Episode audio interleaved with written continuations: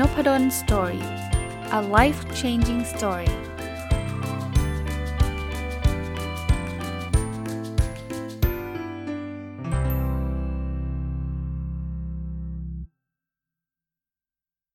สวัสดีครับ ยินดีต้อนรับเข้าสู่นพดล story พอดแคสต์นะครับ วันนี้หยิบหนังสือที่ชื่อว่าเหนื่อยไหมกอดหัวใจตัวเองหรือยังนะครับ เขียนโดยคุณ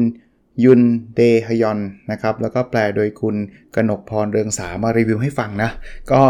ซื้อมาสักพักละ แล้วก็อ่านจบไปแล้ว ก็คิดว่ามีมุมหลาย ๆ มุมที่น่าจะเป็นประโยชน์กับผู้ฟังนะครับ ก็อยากจะมาชวนคุยเอามารีวิวให้ฟัง คือในหนังสือเล่มนี้เนี่ยมีจะเรียกว่าเป็นข้อแนะนำต่างๆ อยู่เยอะเลยนะครับ เป็นหนังสือที่เล่มก็หนาพอสมควรก็ไม่ได้หนาอะไรมากมายนะ แต่ว่าไอ้ที่ผมชอบเนี่ยมันมี แบบฝึกหัดคล้ายๆ แบบฝึกหัดท้ายบทเขาเขาเรียกว่าฝึกรักตัวเองให้มากขึ้นวันละนิด อันนี้ผมขอเอามาแชร์นะครับ เพราะว่ามันเป็นอะไรที่เราอาจจะทำได้ไม่ยากนักนะครับ ถ้าข้อไหนทำได้ยากหรือไม่ถนัดก็ข้ามไปก็ได้นะครับ ผมเลยขอหยิบยกไอ้ตัวแบบฝึกหัดท้ายบทอันนี้เอามาเอามาเล่าให้ฟังแล้วกัน ส่วนเนื้อหาเนี่ยไปหาอ่านจากหนังสือได้นะอันแรกเนี่ยเขาบอกว่าฝึกรักตัวเองให้มากขึ้นวันละนิด แบบฝึกหัดที่1นะครับอ่านกรอนสัปดาห์ละ 3 บท คือถ้าใครเป็นคนที่ไม่ชอบอ่านกรอนก็คงไม่เป็นไรนะครับ แต่ว่าถ้ามีโอกาสเนาะได้อ่านบทกรอนบ้างนะครับ สัปดาห์หนึ่งแค่ 3 บทเองแล้วจะไปหาบทกรอนจากไหนจริงๆ อินเทอร์เน็ตมีเยอะแยะ แต่ถ้าใครใครแบบรักบทกรจริงๆ ผมคิดว่าหนังสือมีนะครับ ผมโชคดีอย่างที่ผมเคยเล่าให้ฟังนะ ผมอยู่ในกลุ่มแบบ นักกรอนของอังกฤษเขาอะนะครับเป็นกลุ่มที่ที่อาจารย์ที่ปรึกษา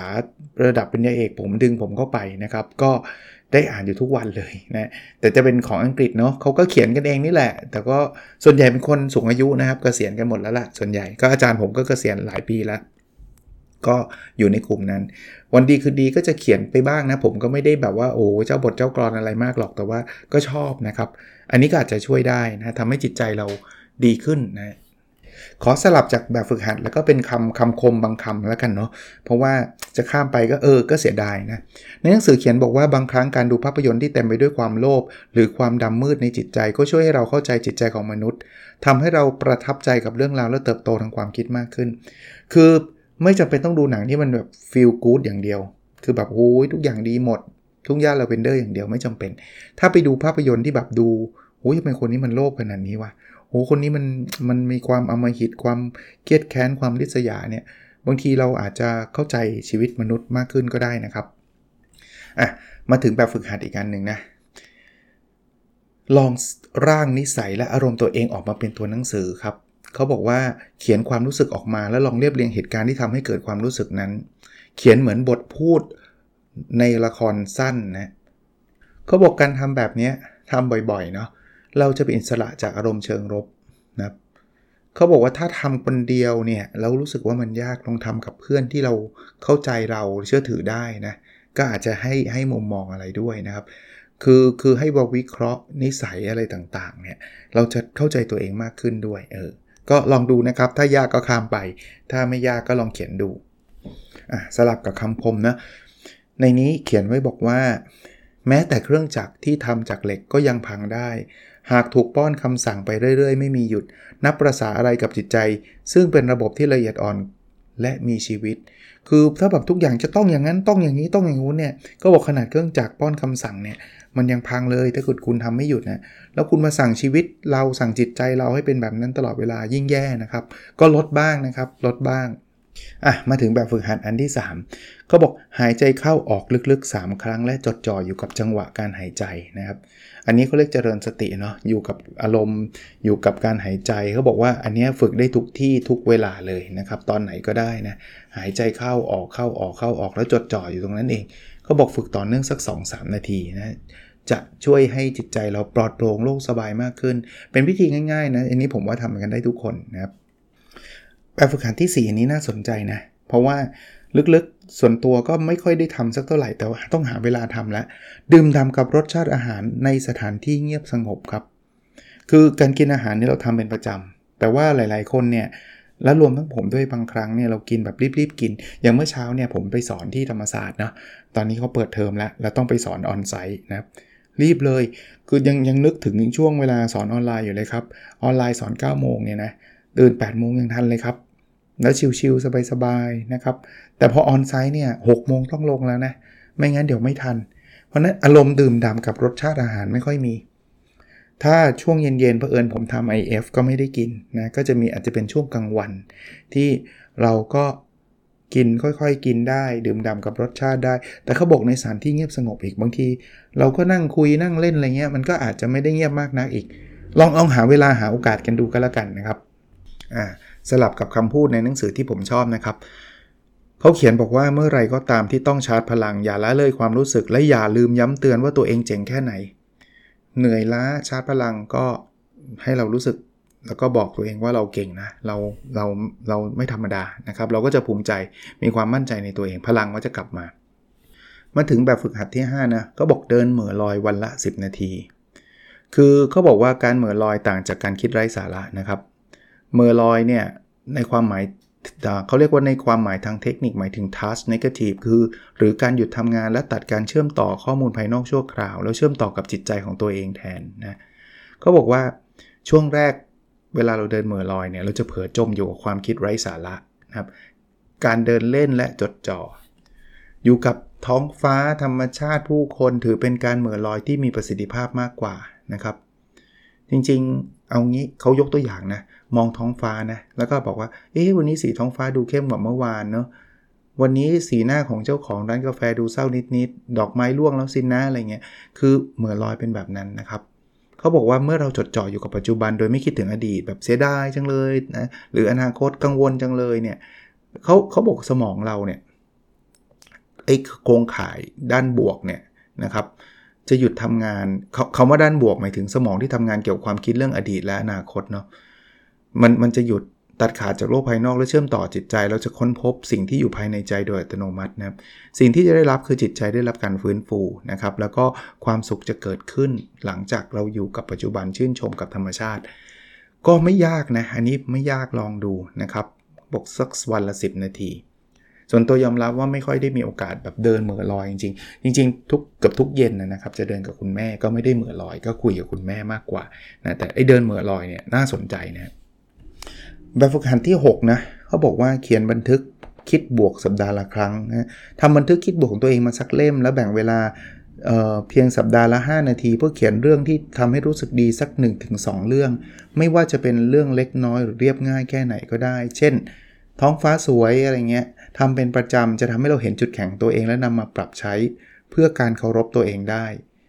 คือผมทำทุกคืนเลยอย่างที่เล่า ผมเรียกว่า gratitude journal ผมจะมีเขียนขอบคุณ 3 เรื่องที่เกิดขึ้นในวันนี้ทำทุกคืนนะครับเออผมเชียร์ให้ทำทุกคืนไม่ยากเลย นี่เชียร์คนรอบข้างหมดเลยนะครับ แต่ไม่รู้เขาทำกันบ้างหรือเปล่านะเข้าใจว่าลูกชายทำนะครับภรรยาจะเริ่มทำแล้วนะบอกคุณแม่บอก ทุกคนเลยฮะลองลองทำดูนะครับ คนฟังด้วยนะลองทำดู ผมทำมาเป็นปีกว่าๆแล้วผมตระหนักรู้จากส่วนตัวเองนะว่าเออเดี๋ยวนี้เรามีความสุขง่ายขึ้น แล้วก็เวลามีเรื่องมากระทบจิตใจเนี่ยกระทบเราได้ยากขึ้น มันไม่ถึงกับว่าความทุกข์เป็นศูนย์นะมันยังมีความกังวลความไม่สบายใจอยู่บ้าง แต่ว่ามันน้อยลงน้อยน้อยลงแบบเห็นได้ชัดครับ แต่ผมทำเป็นปีนะครับไม่ใช่ว่าทำวันแรกหัวอาจารย์ยังพรุ่งนี้ยังทุกข์เลยใจเย็นครับ มันเหมือนออกกำลังกาย มันไม่ใช่ว่าออกกำลังกายวันเดียวแล้วโอ้โหค่าเลือดจะเป็นปกติ ทุกอย่างจะแข็งแรงน้ำหนักลด 10 โลเลยมันไม่มีหรอกนะครับแต่ทำทุกวันนะมาถึงแบบฝึกหัดที่7นะพบปะพูดคุยกับเพื่อนฝูงสักสัปดาห์ละครั้งเพื่อผ่อนคลายจิตใจนะครับ อันนี้ยอมรับว่าช่วงโควิด -19 เนี่ยเราก็มีความ concern ผมอาจจะเป็นคน concern มากกว่า คนทั่วไปก็ได้นะครับ เพราะว่าผมก็เห็นหลายคนก็ hangout แล้วสบายติดก็ไม่เห็นเป็นไร แต่ว่าผมก็ยังค่อนข้างจะ จะระมัดระวังตัวระดับหนึ่ง เพราะนั้นไม่ค่อยได้ทำนะ แต่ว่าต้องบอกว่าวันนี้อย่างวันนี้ไปไปสอนที่ธรรมศาสตร์เนี่ยมันก็ไลฟ์ลี่ขึ้นนะ เวลาเราเจอผู้คนนะไม่ได้แค่เจอลูกศิษย์นะเราก็เจอเพื่อนร่วมงาน เราก็เจอเจ้าหน้าที่เจอหลาย ๆ คนเนี่ยมันได้ทักทายพูดคุยเนี่ยมันก็สดชื่นแจ่มใสนะครับเออพบปะพูดคุยกับเพื่อน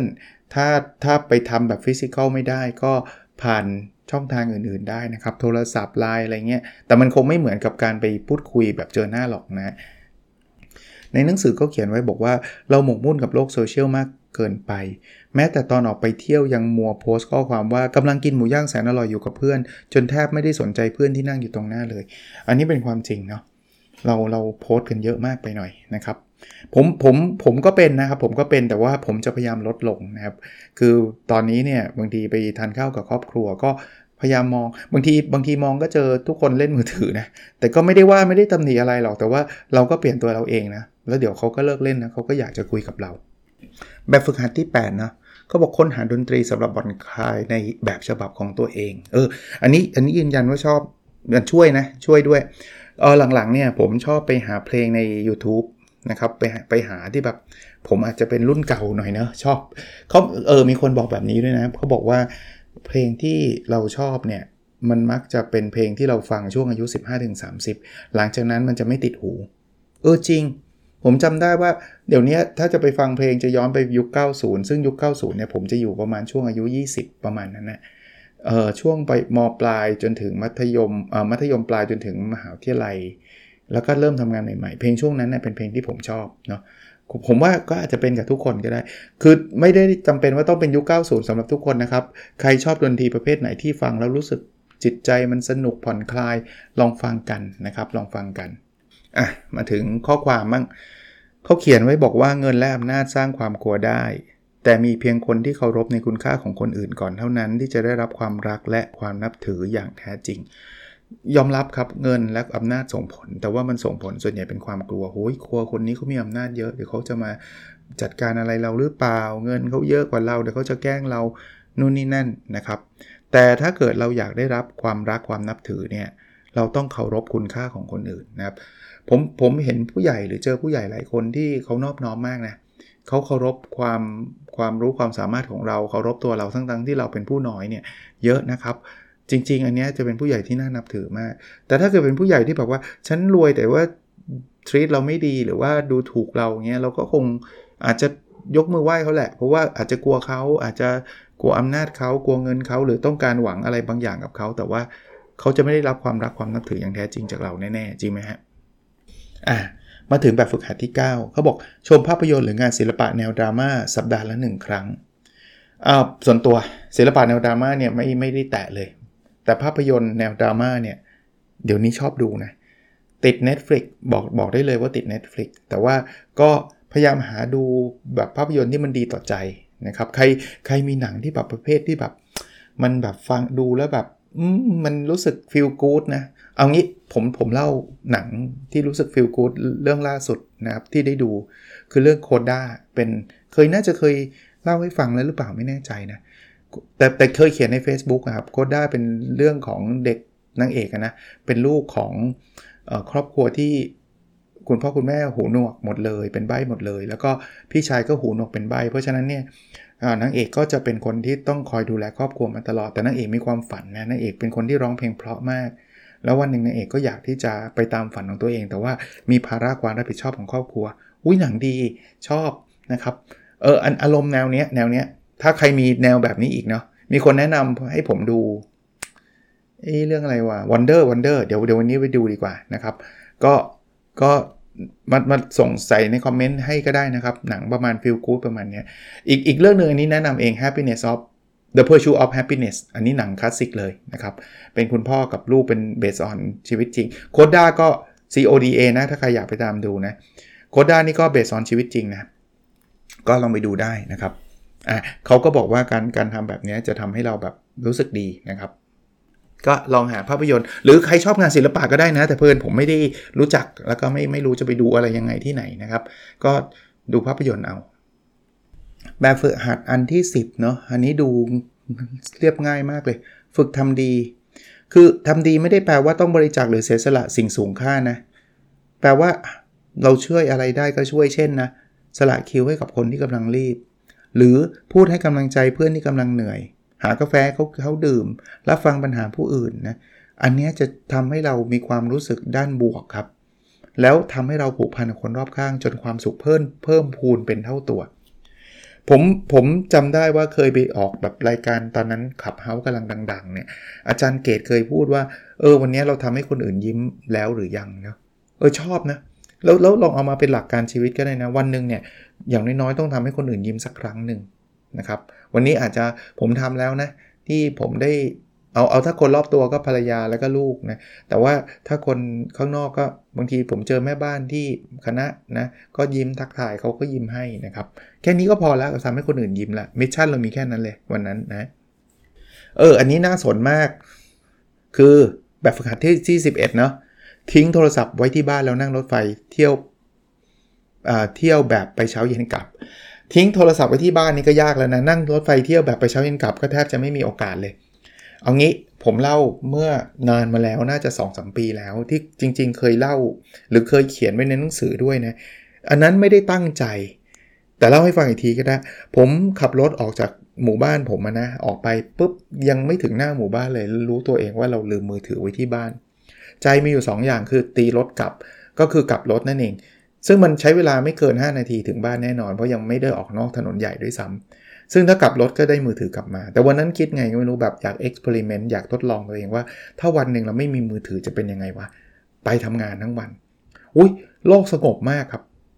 คือแบบทำงานเสร็จหลายเรื่องเลยครับ ไม่มีมือถือนี่แหละ แต่กลับมานี่โห message เข้าเป็นร้อยเป็นพันเลยนะ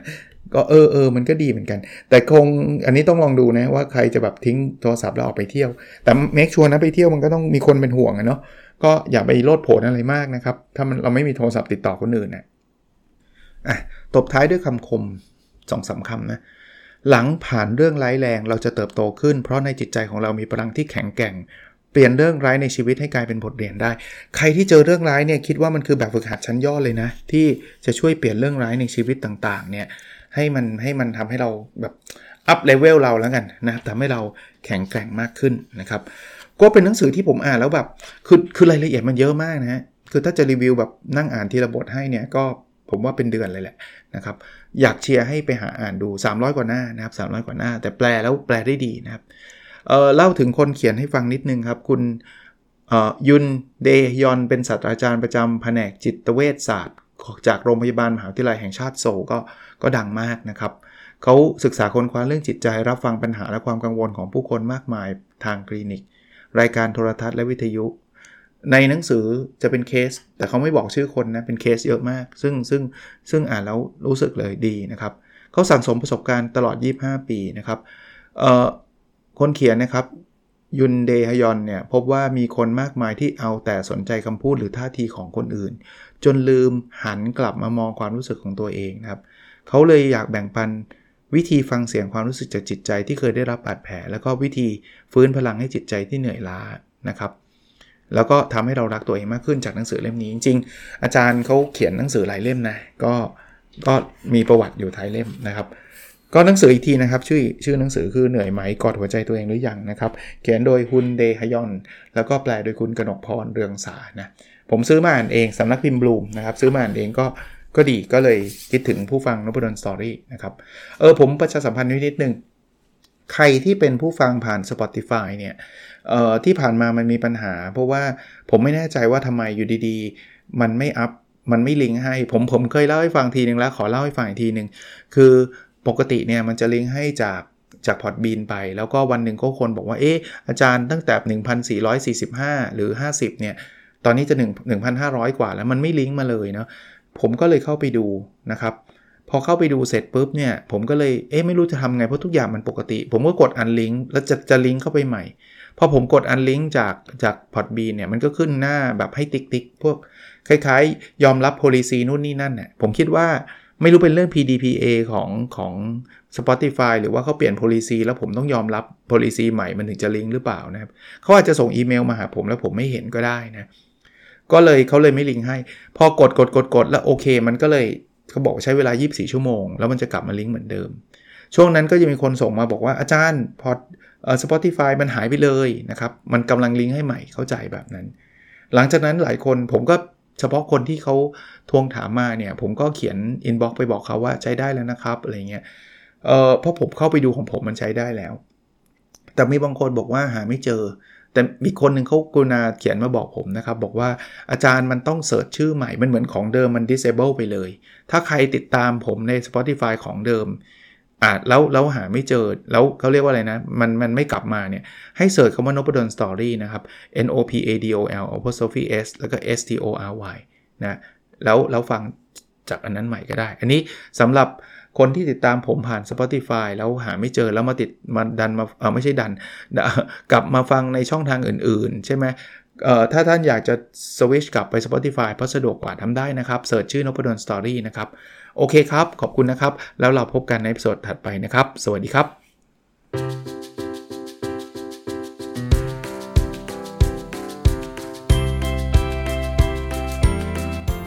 n o p a d o n Story